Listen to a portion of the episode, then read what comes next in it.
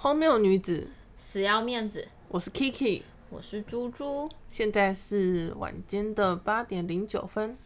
那我们今天要聊的是人生的转捩点。那我相信人生的转捩点很多，所以我的标题会写这是第一集。那我们最近正在经历蛮特别，跟以往的人生记忆那个转捩点蛮不一样的。以前比较像是一些感悟，就是对于人际关系或家庭或朋友之类的，或者是可以决定自己要读什么科系之类的，或者是说我可以开始对朋友断舍离之类的那种。对，就是算蛮偏人际的嘛，蛮明确的，就是人际关系那类的。对，但是最近我们两个都刚好是要迈入一个转捩事业上面转捩点，而且应该说正在上面走了，走到一半，都是开始有点往里面这样踏一步的那个过程，就觉得还蛮有趣，就不约而同的一起。对，真的是不约而同，而且重点是这个不是我们共同要一起做的，因为我们确实有一起做，不论是 podcast 或是之后有一些要经营的一些网络的东西，就是分开的。对，然后但是时间点刚好碰到一起，对，蛮巧的。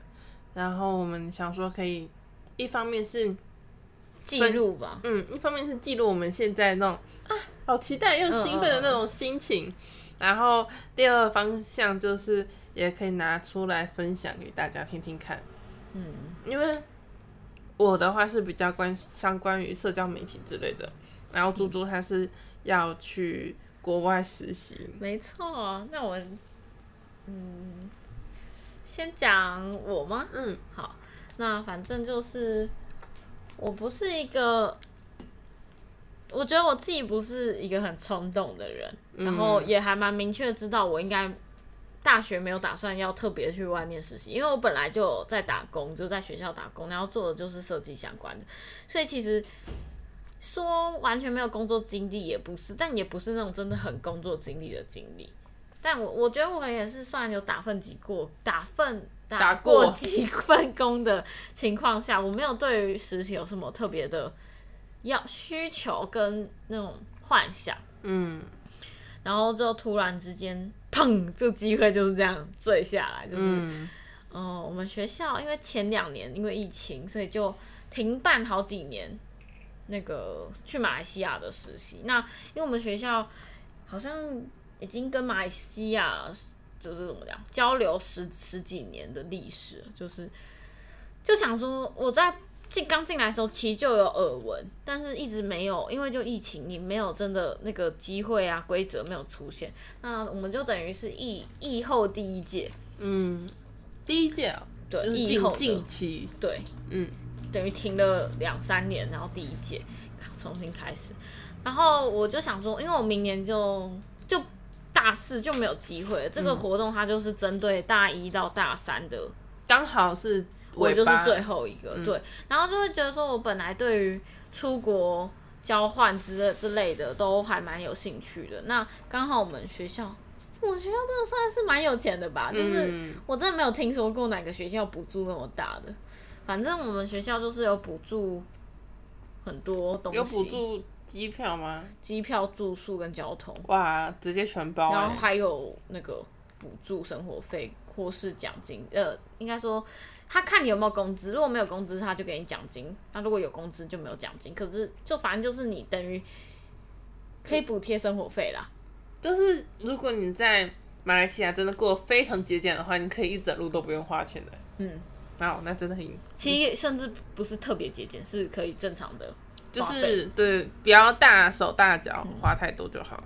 对，那真的是很有钱，就是可以保障你在马来西亚正常生活。其实就觉得哇，好酷而且名额也不算少。你觉得10个算多吗？11个？它是有限定科系吗？主要就是佛设计跟行销，可是我们班就10个，那还蛮多的啊。对啊，如果是整间学校的话，其实算少的了。但是只是一个系所里面的话，那就是真的挺多的。对，我懂你的意思。反正就很巧，就是这个机会就是可以说是有报就上，不是可以说是真的就是这样。然后其实还当下蛮犹豫的，因为毕竟你知道人对未知的情况，即使你知道学校会补助，但你还是会觉得说啊，可是如果有什么状况他突然不给我钱，或是给我比较慢怎么办？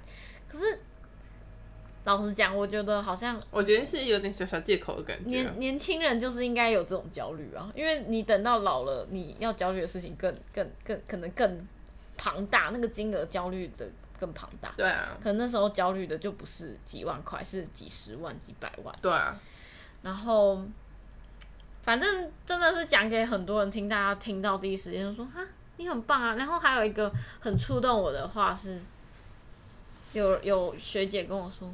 你一直以来这么认真努力，不就是在等这个机会吗？嗯，然后外加是我那时候，因为我就很牵挂我的职务，然后再突然来个感性的小告白，就是那时候跟 Kiki 说的时候 ，Kiki 直接说：“你为什么要为了这种事情烦恼？你就放心去啊，我们住那么近，我就帮你过。”可是我必须强调，我不认为我们家真的是近到可以麻烦 Kiki 特地来我家。照顾我职务，毕竟我们也是有隔个3-4个捷运站以上，我就觉得我当下听到是真的超级，然后我朋友也说啊，你不要烦恼啦，那个生活费如果真的在意那个生活费，我们一起想办法啊。然后、那个朋友是真的会转头跟他爸妈谈说，我想要借谁谁谁，是那种从很小就认识，就是对，就是大家都是两个家庭认识的那种情况下，我当下是我那天晚上这个真的在哭，因为我就觉得我何德何能，我一个这么烂的一个人，然后我可以交这么多那么好的朋友，然后后来就决定好，我内心也真的想去，我就开始着手准备，因为我个人还没出过，所以就马上跑去弄护照。我真的必须说，有时候有些事情真的就是。一个感觉，因为我那时候就觉得说不行，我要赶快去处理。然后我原本在网络上查，那个比较早期的资料显示，护照大概要6天，6个工作天，就1个礼拜多。然后后来说哦，因为最近人数比较多，所以大概要10个工作天，也就是2个礼拜整。然后结果我直接去用说要14个工作天，也就是3个礼拜。我就想说天啊，幸好我有去弄，因为其实离我几天。14个工作天，不是2个礼拜吗？工作天，所以是3个礼拜。他会就是要工作天的话要除以5。好。对，所以就是等于是3个礼拜。那我就觉得，哦，天啊，幸好我赶快去弄，因为其实距离我要出国其实已经2个月不到咯。其实这个机会真是来的突然，蛮突然的。应该说，他可能每一年的出国时间是固定的，然后真的松绑跟学校。因为这种事情一定是校务反复在开会嘛，就是比较晚才出来，所以就一切真的就是你绷得很紧，就赶快去处理，然后毕竟也都没出国过，然后就赶快弄，然后就觉得哇，我好期待哦。然后这边有一个题外话是，其实我跟 Kiki 就我上一集有聊到说，我们在那个。拍照的社团有发文，然后其实那个成效其实还蛮明显的，是我的成效没有到特别好，但 Kiki 的成效就是整个炸了。你大概涨了200-300个粉是吧？我是从600变900，对，我记得，因为刚好真的有看，反正就是真的涨蛮多的，就那个效果是蛮好。那一篇、以一篇免费的贴文来说。反正我就是你一方面祝福朋友的同时，你难免会觉得说啊，我做的很差嘛，因为我没有，我大概才争5到10个而已。而且我觉得你是那种做事情都会比别人还认真，没有，应该说就是不会到很随意的类型。应该也是就是虽然到不会像我那么有企图心，但也是有一定的那个认真在里面的，对。而且我有点竞争心态，但是我就是知道我自己，看 Kiki 的成效，虽然恭喜跟嫉妒是都有，但是能清楚的知道自己的嫉妒是在一个还算正向的范围里面，然后但难免还是这个情绪是有的。结果再过1-2个礼拜之后，我就要就知道，就应该说就确定自己要出国了。那我就整个突然意识到，哦，真的是有些事情是冥冥中都注定好的。因为如果换个方式，就是我在那个社团整个炸裂的回复，然后我就开始很开心的塞满自己的暑假，就发现哦，我暑假根本没空。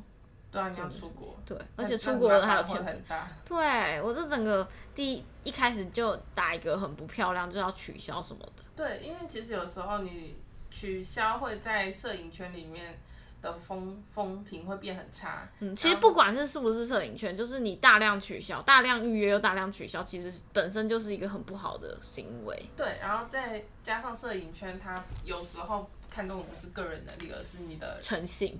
你的诚信跟你这个人会不会做人，就你也不是故意想要那么要取消，但是你大量取消摄影师的时候，摄影师他们之间聊天说，哎、欸，我之前最近有被一个模特取消了，他就说，哎、欸、是谁？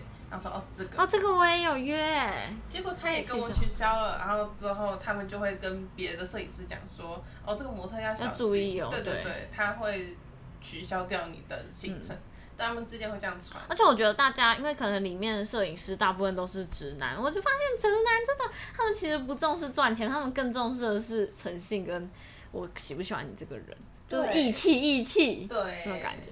反正我当下的心态整个觉得哇，转正了是不是？嗯，就是不是转正啊，就是，本来就有正，就是即便负面的情绪都消失，就是完全正向的。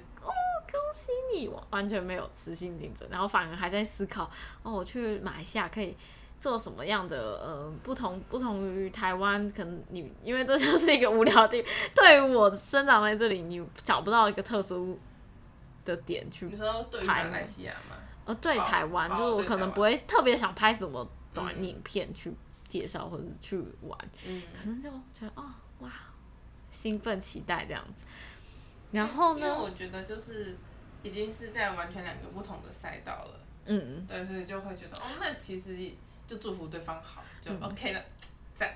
对，然后扣回你的视角，那你最近的转捩点路途，你觉得有什么？从你的视角出发。从我视角出发的话，因为我们这两个故事其实是我的故事扣着你的故事这样。对，我们两个其实开头也是小小交叠到，但我也是主要是我会去社团跟猪猪说可以在一个摄影社团发我的原因，是因为有一天我在我的便条贴上面打说，可以随意打电话给我，因为我很无聊。哦，对，然后就有一个朋友他就打电话给我，就问说我最近过得怎么样啊之类的。嗯，就会说哦，我最近想要，我那时候就是很单纯的，就是说我想要增加 IG 粉丝，对，就是我就想要增加 IG 粉丝。他跟我说，那你可以去办推特啊。我说，可是推特不是大部分都大尺的嘛，嗯，就是我是一个不介意裸露的人，但我可是你还是想要有就是各式各样的。对，我想要有那个选择自己穿什么的自由权，因为如果你今天经营的就是大尺账号，就吸引来的都是只想拍大尺的。就是应该说也只想看你裸露的照片，但你今天穿上衣服之后，你的流量会直接变很低，你自己也会被流量。你想要出自于你，而不是出自于你的身体。也不是，对，就是出自于我的意愿，而不是流量跟什么的。嗯，对。然后我就说我还是有点排斥。对，我不介意大尺，但是我介意的是被大尺绑架住的流量。然后他就说哦，那你就可以试着去。一个摄影社团，然后去发说你是互惠 model 之类的，一般这种情况下涨粉丝好像也都涨得蛮快，试试看啊，然后我就哦好欸，然后讲完这一段之后我就去睡觉了，然后隔天醒来就先跟猪猪讲嘛。对，然后我当下是有时间的，所以反而是我先发了。对，然后等猪猪发了一段时间之后，我也是想说好，换你有空了。对，换我有空了，那我也来发吧。结果没想到那个文章一发，成效之好，然后 Kiki 还原本还在那边帮我刷，结果Kiki 完全不需要我刷，就是超好的。我已经把所有的摄影师私讯我 IG 都删掉了，就是有一些有考虑风格不太合适的，对，然后这样子私讯总共加起来有200则左右。哇哦！我快吓死了！这个成效真的很好哎、欸，而且其实我真的觉得330K粉丝真的超屌的、欸。应该说，对于那种大网红而言是少的。可是这个是你的1/3耶、欸。对，我还想说，你原本的、哦、等于是你原本的1.5倍、欸。对啊，然后我就哦，超强的。好哦，然后但是这个故事到这里的话是一个哦涨粉丝的故事，真正。偏向转捩点的地方是开始认真的，因为我除了想要涨粉丝之外，其实也是想要累积作品，对，努力当看模特，因为我是一个非常自恋的人，看到自己我其实也很自恋哎、欸，对啊，喜欢拍照有一部分原因就是很自恋，所以我觉得读艺术或设计的人需要自恋，我反而都不懂不喜欢被拍照什么的概念，而且我也是，我在想说我会有不喜欢照相的时候，但是没有不喜欢照相的时期的那种感觉。嗯，就是我可以理解说你现在不想拍照，但是我不能理解说你怎么这辈子都不喜欢拍照，完全就不懂，不能理解。然后，总之就第一个摄影师是前两个是越界拍，然后他们两个都是。偏向是业余的，是自己在工作的同时经营的摄影账号这样子，所以他们都蛮忙。然后第三个是开始进行棚拍，嗯，然后这个棚拍故事事后也可以拿出来讲。总之还偏不愉快，对，不怎么愉快的合作。但是我真心觉得我开始好像可以真正当模特。可是不愉快的点其实是建立在因为你想要做好这件事情，对，但是你觉得那个人他对方的态度不认真， 对。然后之后呢，总之变成到第四个的时候，第四个摄影师他是本身正职就是专业的摄影师，然后他拍摄其实我觉得也蛮好的，他属于那种不引导类型，但是我觉得他不引导，但是让你自己慢慢的自由发挥。其实拍出来成效也并没有很差，因为有时候你引导这个姿势，但模特不一定适合这个姿势，你懂吗？嗯，对，他可能希望我翘屁股，但是我翘屁股的那个姿势可能不怎么好，因为你太刻意了。对，然后就你可能随意揪一下，反而这个线条很美。嗯，对，然后之后呢，那一天拍了2个小时，在专业的摄影棚里面拍的。然后对方也很认真，他用了数位相机，然后跟2个不同的镜头，然后他还用了一整卷胶片，然后跟拍立得，这样子就是认真帮我拍。成本好高啊！而且你知道他摄影棚没有收我费用，就我们是专门出去租的。为什么摄影棚没收？就是他好，但是你知道我拍那是他的摄影棚，不是他租的，就是会有那种专门租的嘛。嗯。而且我当天所以他没跟你 share。对。他就说不用，然后之后，而且重点是，他那个拍完之后，我们就是走去捷运站，然后一起走的时候聊天。我说你是哪里人啊？他说我台中的啊。我说所以你现在在台北工作吗？他说没有啊，我今天就是为了拍你，所以从台中上来的啊。而且你知道我们约的是早上10:30欸。他好有心哦。对，然后他很有心，然后拍的成品也不错。然后再加是不错吧，是很棒吧？我觉得真的还就很棒。然后而且重点是我有跟他讲说，我其实差点想要取消今天的约拍，因为前一天的也是有遇到一些摄影上不愉快的事情。然后但是他就是瞄了一眼，说是哪个摄影师啊？然后他说我不认识这个摄影师，我还以为这件事情就落幕了。然后他回去就跟我说，他就马上传那个摄影师账号给我。他说是这一位吗？我说怎么样演？怎么记住啊？他说我觉得这样子很不好，因为它会影响到整个，它不只影响到模特，也会影响到整个摄影的行业。就是你今天，假如说你今天因为这个摄影师之后对其他摄影师失去了信心，不再约拍的话，那不就是摄影圈的损失？我觉得超感动的呀。对，然后。我就他就说，而且他之前其实有很多约的模特也是因为这种原因取消，所以他真的很不欢迎这种行为。我说然后他就说，所以跟我确认一下是不是这个账号，那他就是想要提醒说有在追踪这个账号的 model， 因为他本身的摄影账号算是蛮多的，大概2000多个粉丝吧。哦，不错哎。对，以初期我们在做的情况下，对对对，会不会有些人听我们的那个都是很厉害的，好怕哦。对不起，那我们总之就是都是以我们的观点，好不好？对，以我们两个，你们就听一个青春小妹妹刚步入这社会青涩的想法吧。嗯，对，总不能每个人都很成熟吧。然后总之，每个人都是亿万粉丝。总之，他就是说，那我也想要提醒一下我身边的认识的人，就是认识的 model 或者是有追踪他的 model 都提醒一下，像这种事情能少发生就少发生。嗯，我就天啊！就他反正是他让我就决定说，好，我以后可以相信这个圈。对，就是这个圈子没有到一开始接触的那么糟糕。对，还是有很好的人想要认真维护这个圈子，也很想要认真对待 model 这样子。对，然后之后这是一个开始，是我想要更认真的进入摄影圈当模特的一个小小的决心这样子。然后第二个比较大的，我觉得比较大的转捩点是，呼，我接到业配了。是业配还是互惠啊？这是算是互惠，但是就偏向开始有点商业性质了嘛。是一个他有跟你说要发几篇文之类的吗？他没有，他只有跟我说要追踪他们的 IG 账号，然后发一张脸部近的自拍照，有拍到睫毛，然后之后再是有 tag 他们，这篇文不要随便删除，这样就好。然后就不用打那些给白的文案嘛。他说：“哦，文案你可以自己想啊。”然后就哦，那就好啊，哎，免费的睫毛。然后之后就很开心，但一开始我还是有一点点，觉得好像还好，没有必要。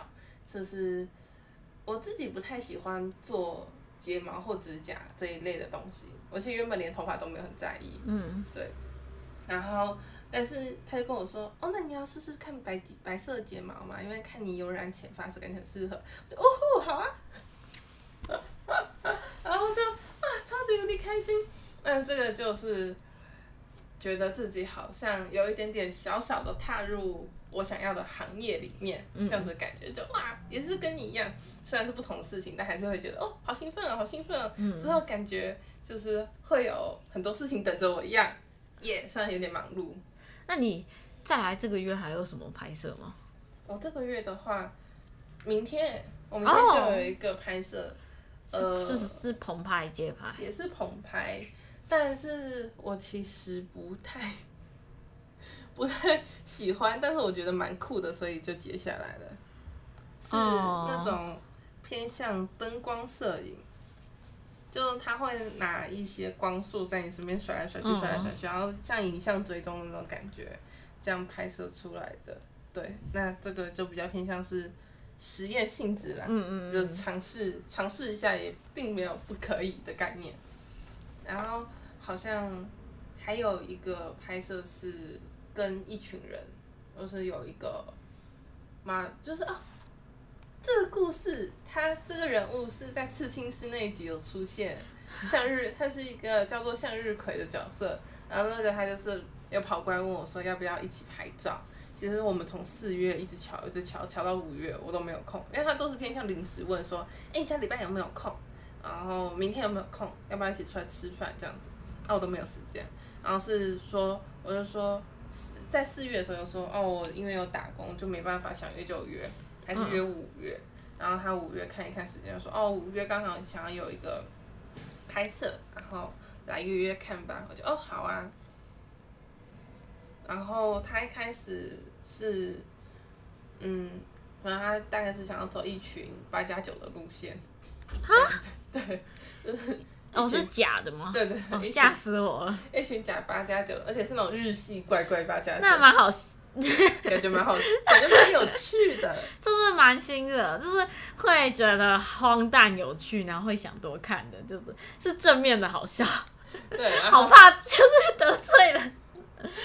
我们并没有说贵8+9很不好哦，然后反正这也是我原本想要约的时候，我是给自己安排一个，想说因为我现在正在有在打工，然后之后还其实有只有在大学升学的阶段嘛，结果每集偶尔都会提到一下子，然后就会觉得很累。那我一个月约一次拍摄就好了。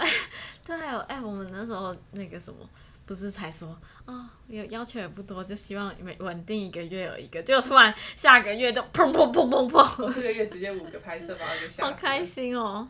对，嗯，就你也知道，就那种感觉，就是啊，虽然很开心，但是好累哦，这种感觉。嗯，反正就是。而且，因为你会为了，因为我觉得你是那种，我可以厚颜无耻的说，我们2个都是吧，就是想要就是要做一件事情就要做到好，所以你一定会花了很多自己的，无论是时间或金钱再去多做准备。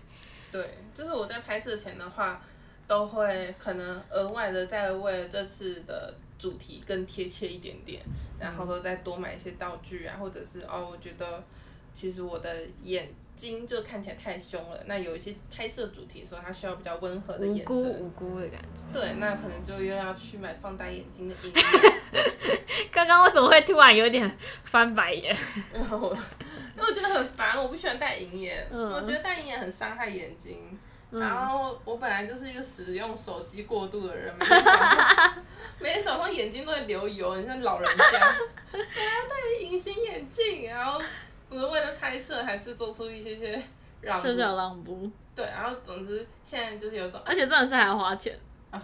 算了，我还赚不到钱，我还被摄影师挤吧？没有，不是刚说摄影师哈。总之就是，最后刚踏入的也是一个故事的段落。那我在这里很想问猪猪，就是你目前有在为去马来西亚的事前准备工作，大概有哪些？你可以说不定分享一下，让别人知道去国外实习之前可以准备什么。我那时候，我是觉得就是因为我是设计相关的嘛，我平常就蛮严格的在分类。哦，我顺便可以开给你看我的电脑。你可以看一下哦，好像开不了，因为在录音，但可以大概给你看一下啦。嗯，嘟嘟嘟。桌面我最常我会一定会设一个我 ing 的，然后跟已经是那个过去的。那过去的你就可以看到我从1、2、3年级就开始分类，然后1上、2上，然后各个科目。去分类，那因为大一那时候其实还没有到很会分类，可是我开始真的分类的很好，真的大二就很明确的有一些分类。哈，干，你知道我其实一直都有作品，但是我完全没有作品集的原因是因为我不会分类，然后一大堆东西就卡在那。它是可以学的，因为我是就摸索。我就觉得很麻烦，然后我都删掉了。一开始就是这样，可是我就是会超级，我很确定，我大学没有人自发性的做这件事情。那就反正因为这件事情，所以我那时候其实只花一个晚上就做出了一个大概20页的简历。就我简单做那个简历，然后其实申请倒是没有到很难啊，因为我们学校就是相对于好申请。那再来要比较麻烦，就是因为我没有出国过，所以要准备护照，然后有跑了一些护照的流程，然后也意外的第一次申办真的好顺利哦 ，yes， 没有被卡关什么的，没有，所以就一切都算蛮正常的。那再来就是，要准备就是要去查一些规范，像什么充电器啊、插头之类，就是但是大部分都是琐事啊。各种出国之前需要准备的东西。那你觉得有什么比较重要的吗？还是都还好？吹风机。没办法啊。干，我刚刚还以为你要讲什么专业的东西。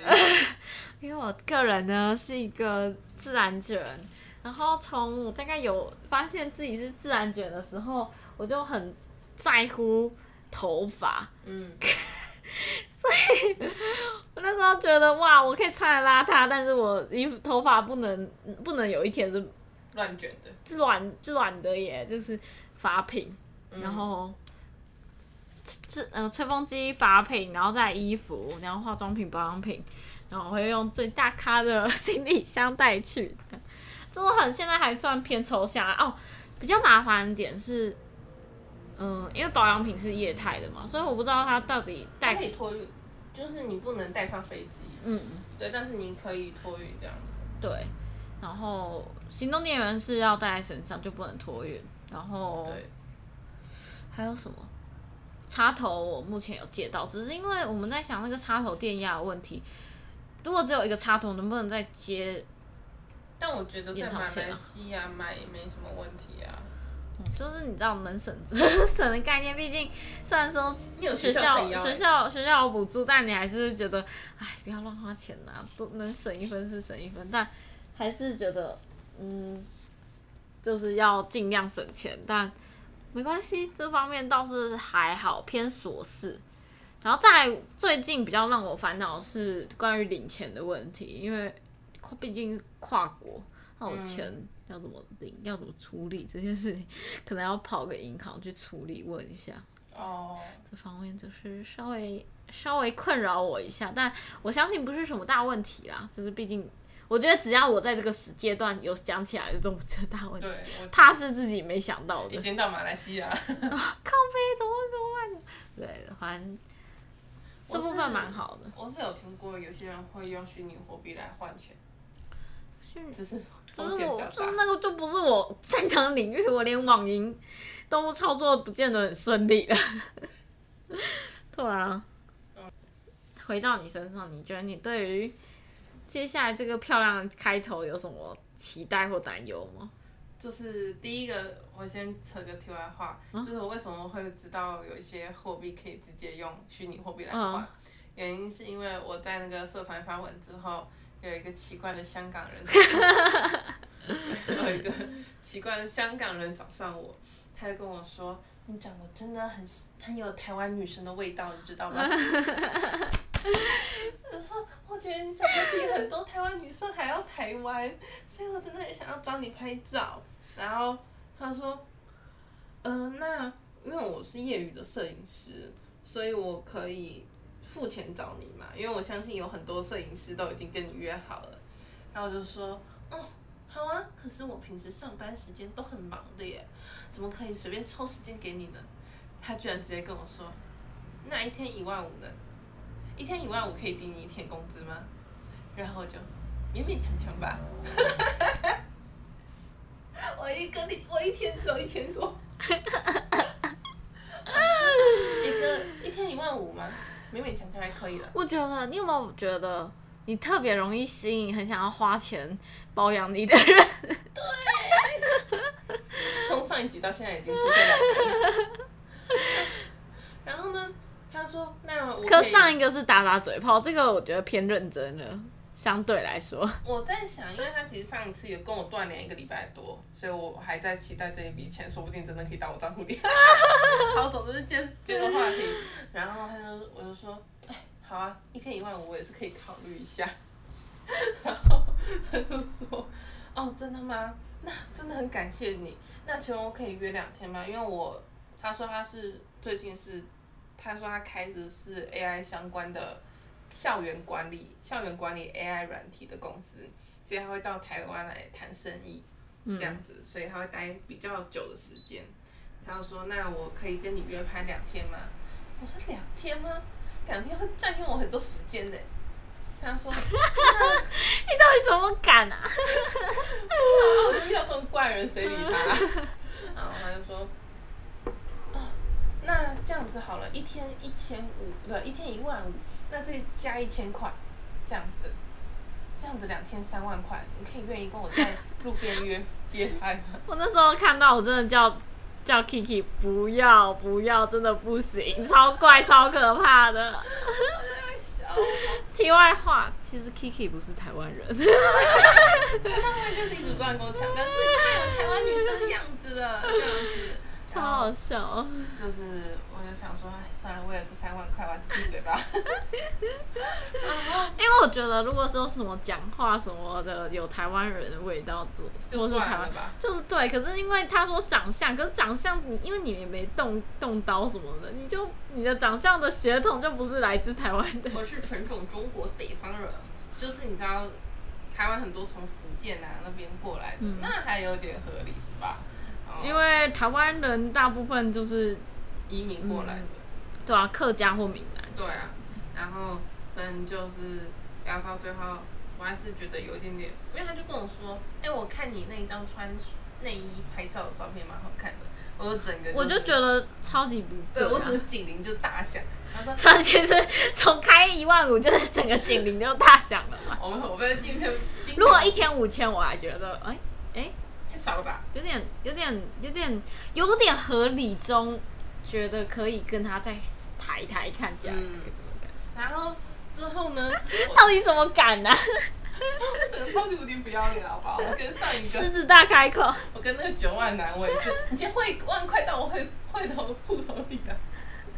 然后，他就是我说，哈，如果你真的想要拍大尺的话，你不要找我吧，我不适合你这种类型的摄影师。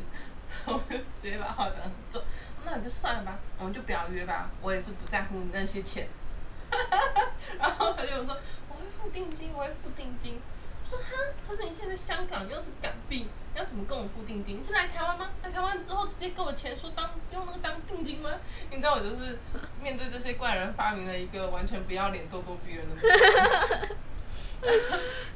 他就是说，喂，没有，那你会用币安吗？就是币安就是一个蛮有名的虚拟货币平台这样子。我可以用币安把虚拟币给你，然后都你在台湾再卖掉。然后台湾也很多人用币安，所以就是应该蛮容易换成台币的。然后他慌了，他想要赶快给你钱。对，然后说什么币安？我不信任虚拟货币，你知道吗？然后说为什么？我总不能说我不知道吧？我说没有啊，因为我有朋友因为那个损失太多钱了，我怎么知道呢？我怎么知道你给我的是真正的行情价呢？毕竟虚拟货币这种东西又那么。也没有到不透明啊，当时我就说，又那么不安全。他说哦，那还是我们加微信，就是我直接叫我公司财务转账给你。可是这样子会很难换成台币哦。然后我说没关系，我认识的管道可以帮我换成台币。没有，那是因为我在虾皮上面找到了。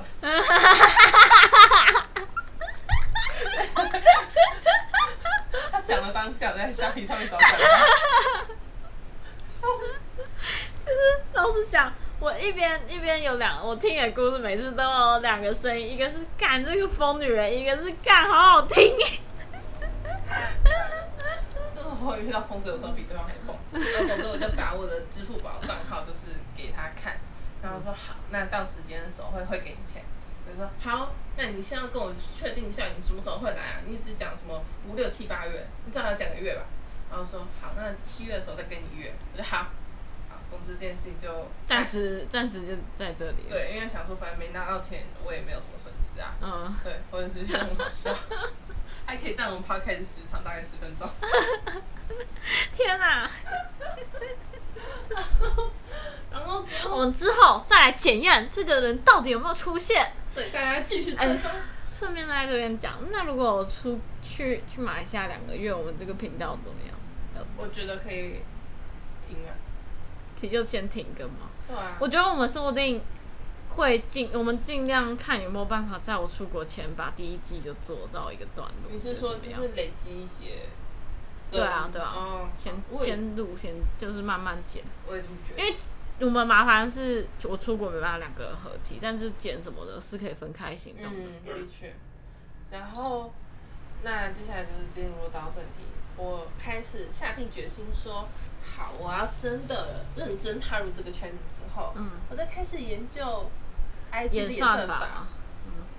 其实很多人都被这个事情困扰哎，而且尤其是我觉得，你不觉得自从 IG 被 FB 收购以后，真的是老生常谈。但是我真的觉得，因为我是很初代的 IG 用户，我真的觉得 IG 变得好不有趣哦。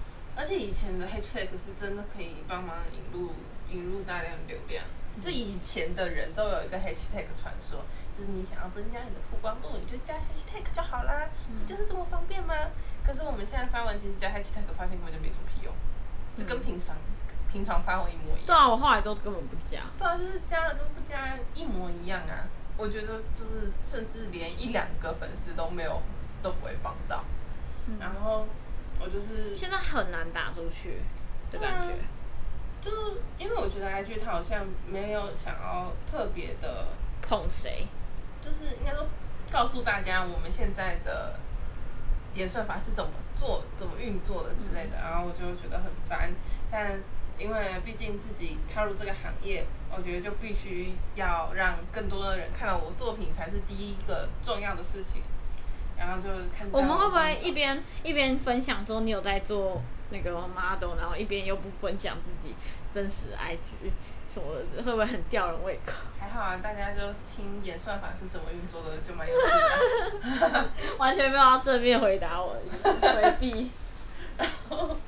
然后呢，就是演算法第一个震惊到我的地方，就是以前大家都觉得说，哦，我 hashtag 就是 hashtag 那个最高的嘛，就像是打摄影的 hashtag 会出现，然后看哪个是10万、100万的。对对对，就10万、100万，就是标那个最多的、啊，然后那是最多人感兴趣的、啊，就最多人在看吧之类的这样子。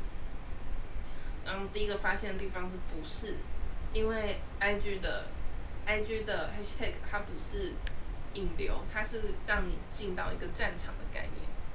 它是假如说你今天 hashtag 苹果，然后苹果里面有1万篇文章，那你就是把这个苹果送到那1万篇文章里面去打架的概念。嗯，对。然后当你知道练鼓吗？感觉老师 IG 就是在练鼓啊。然后假如说你在那个就是那个鼓里面，你的战术跟曝光度是可以打到前10名的，那他就会知道说，哦，原来你是个受用户欢迎的苹果啊。那我就是把你推送给更多陌生人认识吧。但是如果你今天的这个苹果照片呢，在苹果在 hashtag 里面直接是最低赞数的，然后或者是排名非常后面的， IG 就会判定你说，你是个不受喜欢苹果用户的欢迎的账号，那就是反而我就要避免把你推送给就是喜欢苹果的人这样子，探反直觉。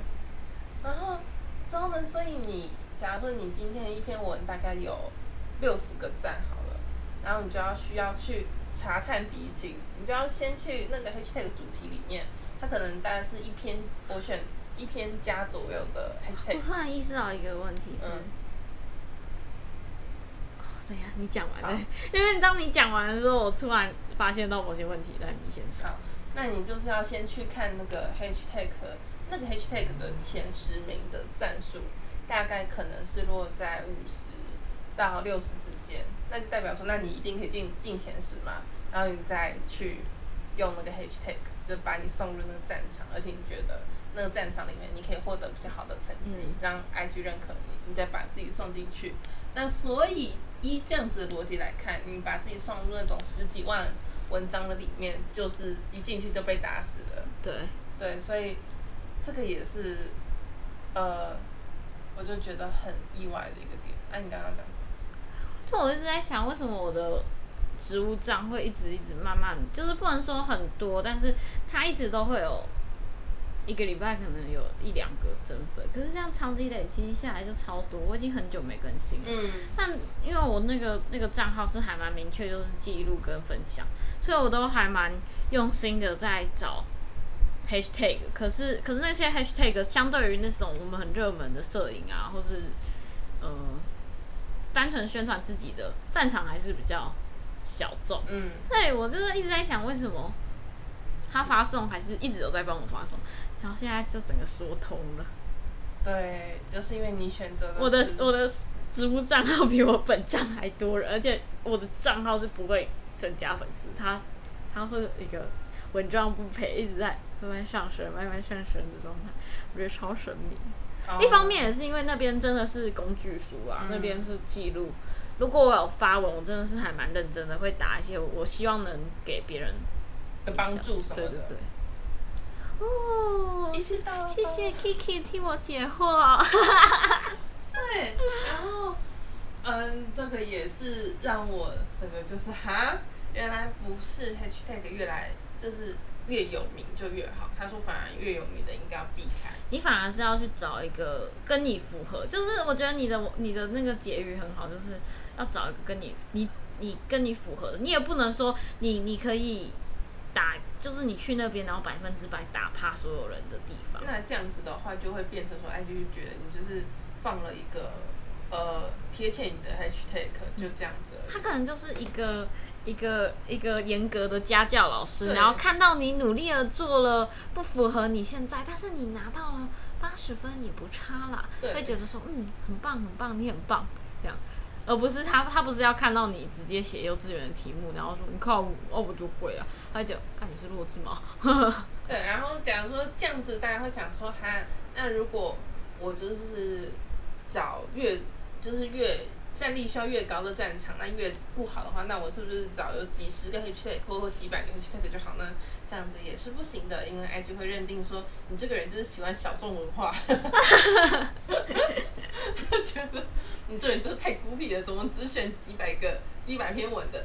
那你就是孤僻的人，我也不推送你了。这样子太严格了吧？我觉得有够严格。然后第二点就是他们到底怎么想出这些演算法的？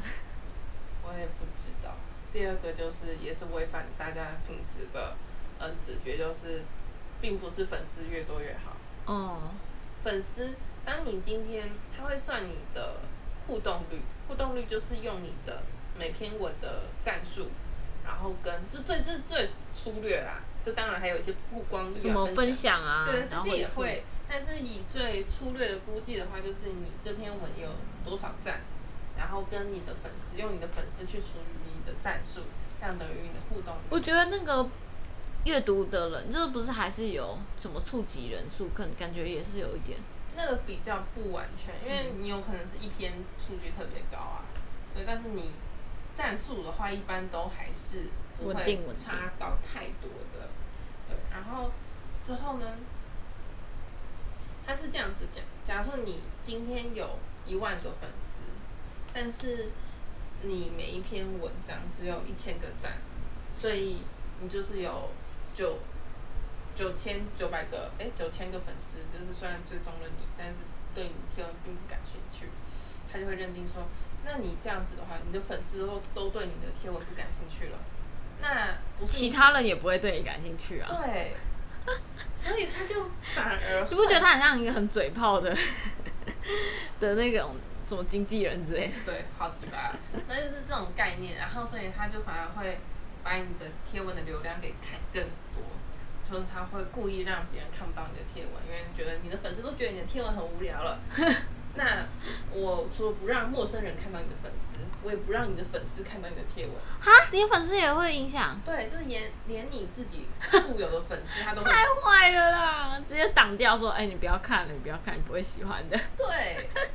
然后，但是如果你今天的粉丝只有500个，但是你的赞就有300-400，那就代表说你的粉丝其实几乎都看到都蛮喜欢，对，都很在乎你，都很喜欢你。他觉得，那你现有的粉丝虽然不多，但是在这不多粉丝里面，大家每个人都在乎你，代表你的贴文是受欢迎的，对。然后，所以他反而会帮你去多加的推广。我其实一直也有听说，其实厂商更注重的是互动率，反而不是你占多占少这些的，就是忠实度。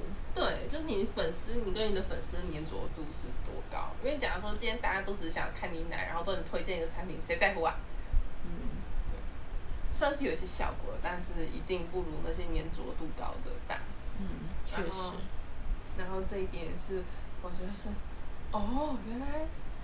演算法这么几吧，我有时候都想说，我一边感叹说，我好像没有很多粉丝，可是一方面想，我真的有几个，就是他们按我赞跟我不见得是跟我有什么很大的互动啊，但是他们真的是会让我有印象，就是我确定我不认识他，但是他真的会就是很常跟我按赞，就代表说你的几乎每个粉丝都是。就是应该说有特别几个是有粘着度的粉丝，就觉得还蛮微妙的。那这样子就是其实还蛮不错的。然后再来一个就是，假如说你今天的粉丝里面是有很多空头账号，对，就像是他有追踪2000-3000个人，然后但是他自己那个时候他自己没有粉丝，然后也没有贴文，就一看就是没有在经营，那就会被认为成有假账号、幽灵账号。它有一些分级，一个是哦，还有分级哦，是啊，它有低互动账号，是属于就有点可疑而已。然后跟幽灵账号，幽灵账号就是我完全没有在用，我只是拿来追踪人，我也不一定会看。那如果我会看会按赞呢？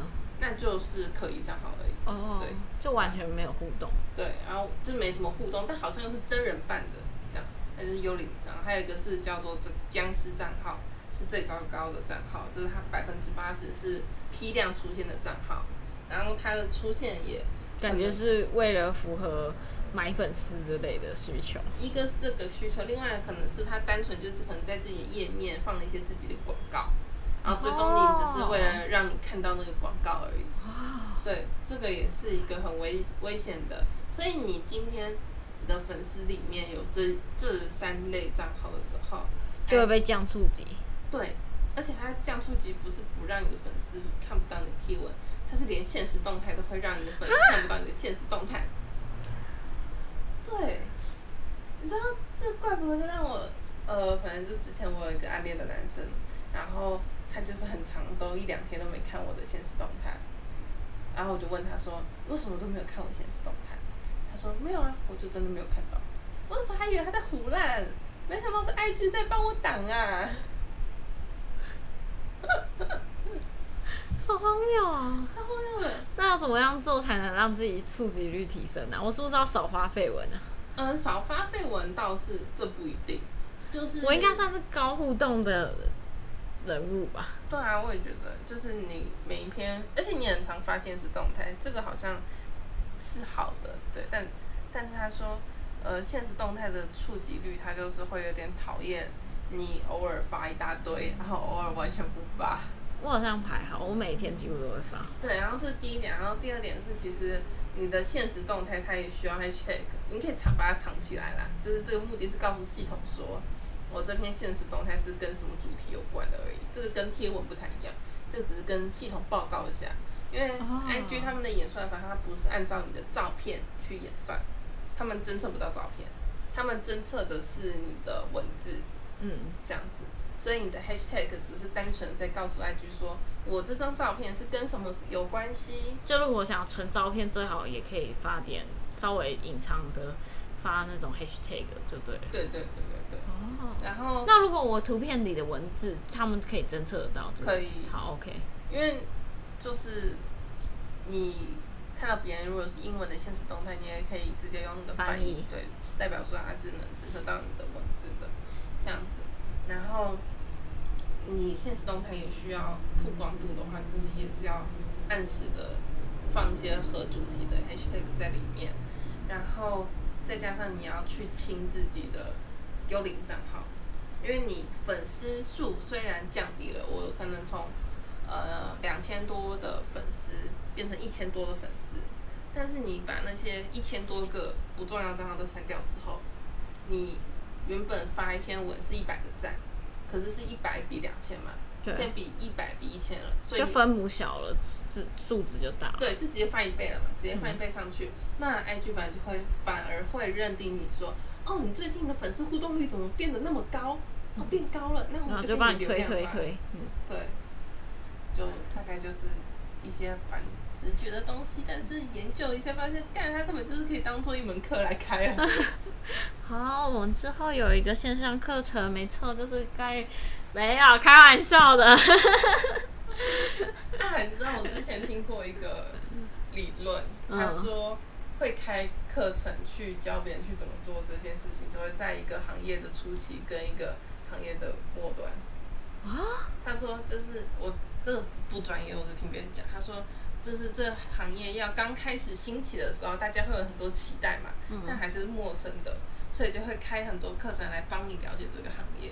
那末端的时候是那些站在顶尖的人已经意识到这个行业好像不会继续下去了，那我需要靠什么去学最后一波，所以他就会开课程来学最后一波。好有趣啊！对，所以就是你看什么东西已经开始第二波的，大家都开始热烈的开课程，就代表这个行业可能不要去上这个课，也不要再从事这个行业比较好一点点。哦，但技能还是可以吧，因为我最近有想要去学一些那个记账的。我是说 YouTube 这种啦，就是行业的，看时代，看时代的行业。但是技能的话，那当然就是不一样了。好，那今天就先这样吧。对啊，时间蛮久了耶。对啊。那我们其实最近我们除了 podcast 以外，还有要做一个选物店。对，它叫做 Shoujo Manga。那如果有兴趣的话，可以稍微搜寻一下。对，这一集就是我们个人的置入广告时间。本集由 Shoujo Manga 提供赞助播出。这要怎么拼啊 ？SHOJO 下横线 MANGA， 请大家可以正在筹备中，可以过来追踪一下。那反正我们就是希望是从二次元的漫画走出来，然后帮三次元的少女们完成那种不能说是很非常非常漫画的，但是就是漫画元素，我们想要挑出来做一些有点像专栏式的选物吧。对。然后就会比较偏向是现在市面上看不太，我觉得根本就没有看过的单品。哦，反正还蛮有趣的，我觉得等我们之后有做一点成绩的话，可以来分享一下我们的分工，因为我觉得我们分工，我自己目前觉得蛮有趣的啊，而且我觉得自己又刚好很贴切，因为也是这个是我们两个自己一起也是会定这个方向，就是我们有想说好，我们要来选物，那我们要做什么方向？慢慢一步一步讨论出来的，然后有点像是这个开头事业的转类，因为我们都是算非主流的传达，可是又不太是同个完全，就是我们在那种异中求同的概念。对，就是虽然我们一个可能是走我个人定位在千金，一个是走千金方面，一个是地痞流氓。看起来比较像地痞流氓的穿搭这样子，但是我们统一的就是比较不常见，而且蛮像是漫画里面各种角色。应该说，因为我们很受日本漫画影响吧。对，因为而且日本漫画本来就是我们的兴趣。然后就是里面也真的是有很多元的漫画风格、穿搭，然后角色，就是我们就觉得，一整个很契合。对，就是像是有点像是我们个人的理念吧，就是合作的理念。因为我们好像一开始有想过是要什么走什么甜美风啊，还是酷酷风，好像都不怎么符合我们两个人的。就会有其中一个人感觉会很少入镜，或是几乎没有他出现的机会。对，但是少女漫画它就是一个梦幻，但是不怎么受限制的题材。对啊，而且重点是我们两个人都那么自恋的情况下，谁能允许我们不入镜的？对，总之一方面也是因为我觉得还蛮棒的，是我们两个刚好都是不同身形、不同风格，我就觉得，可以，我们有两个免费的模特，而且有两个免费的族群，对，选，我们选的物就自然而然的会跟自己的兴趣比较偏一点点，就比较偏向自己风格一点点，就自然而然的不用想说我们要多远。就是两个人就已经两个风格都已经，我觉得对于间店而言就蛮多元的了。因为 Kiki 本来之前就有做过选物店的老板娘，所以我对她的选物还蛮有信心的。只是我觉得人真的本来就是会出现一点，个人喜好跟那种非客观的状态，所以有时候我就是在你非客观的状态里面拉你一下说，我觉得可以再想想，但是你如果要个人买的话，我觉得也真的蛮适合你的。就是我大概是提供这些意见。好，那今天这样子了吗？差不多。好，反正老样子，如果对于我们频道有什么兴趣，或是想要特别追踪我们、特别关注我们什么东西，都可以在我们底下留言，然后跟我们多互动，然后如果有需要互惠或是什么寄公关品，也欢迎我们。我们现在很便宜，每次都在强调我们自己很便宜是怎样啊？反正就是我们现在还是在处于一个快快乐乐经营的状态。我觉得所有东西都是刚开始，然后对未来很有期待的时候才开始。当这件事情变成一个责任跟包袱的时候，就觉得哦，烦哦。我是员工。我们现在跟 Podcast 还处于那个暧昧关系，就是一个兴趣而已，非正式伴侣。好啦，反正就老样子吧，就先这样，今天就这样啦，拜拜。